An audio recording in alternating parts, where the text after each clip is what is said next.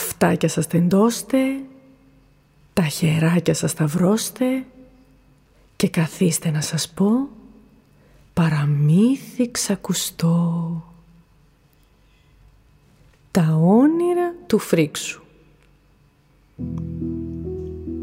Ο Φρυξάκος ο καημένος ήταν πάλι ξενυχτισμένος.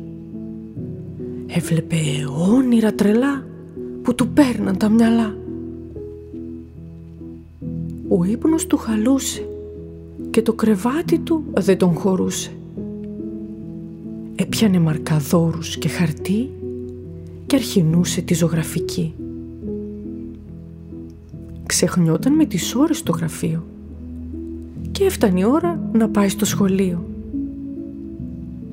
Μα όταν το μάθημα ξεκινούσε, ένα μονάχα επιθυμούσε. Ήθελε μόνο να κοιμηθεί, αφού δεν είχε ξεκουραστεί. Όλη τη μέρα χασμουριόταν. Και στο θρανίο που κοιμιόταν.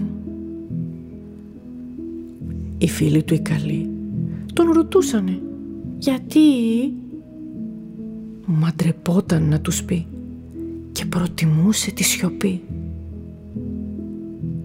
Δεν ήθελε να εκμυστηρευτεί όσα είχε ονειρευτεί. Αυτά δεν ήταν όνειρα συνηθισμένα. Ήταν αλλιώτικα και μπερδεμένα.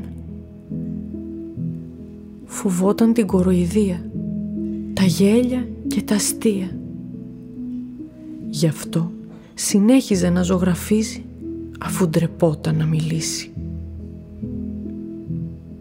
Τη μία ονειρευότανε πως το διάστημα βρισκότανε και την άλλη πάνω σε χαλί ότι πετούσε πάνω από τη γη.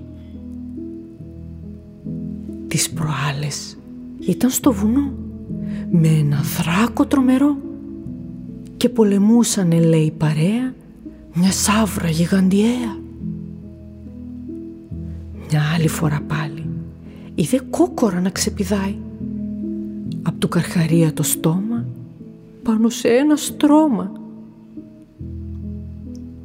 Όσο για χθες το βράδυ ήταν μέσα σε ποτάμι και χόρευε ταγκό μαζί με έναν ασβό.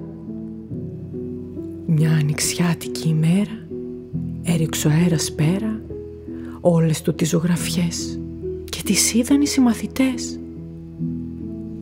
Τους άρεσαν πολύ και είχαν ενθουσιαστεί. Έτσι ζητήσαν να τους πει από πού τις είχε εμπνευστεί. Ο Φρυξάκος από τη χαρά άρχισε να λέει χαροπά όλα αυτά που είχε ονειρευτεί μέχρι εκείνη τη στιγμή. Πλέον πριν το μάθημα αρχίσει, έβαζαν το φρίξο να εξιστορήσει τι είχε για άλλη μια φορά ονειρευτεί, τι τρελό στον ύπνο του είχε δει.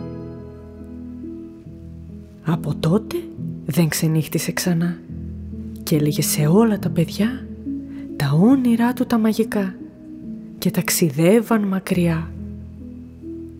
Είμαι η Ελένη Αλεζίδου από το Μυθοχωριό.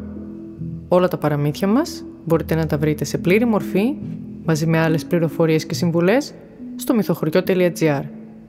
Ακολουθήστε μας στα social media και ακούστε το podcast του Μυθοχωριού στην αγαπημένη σας εφαρμογή.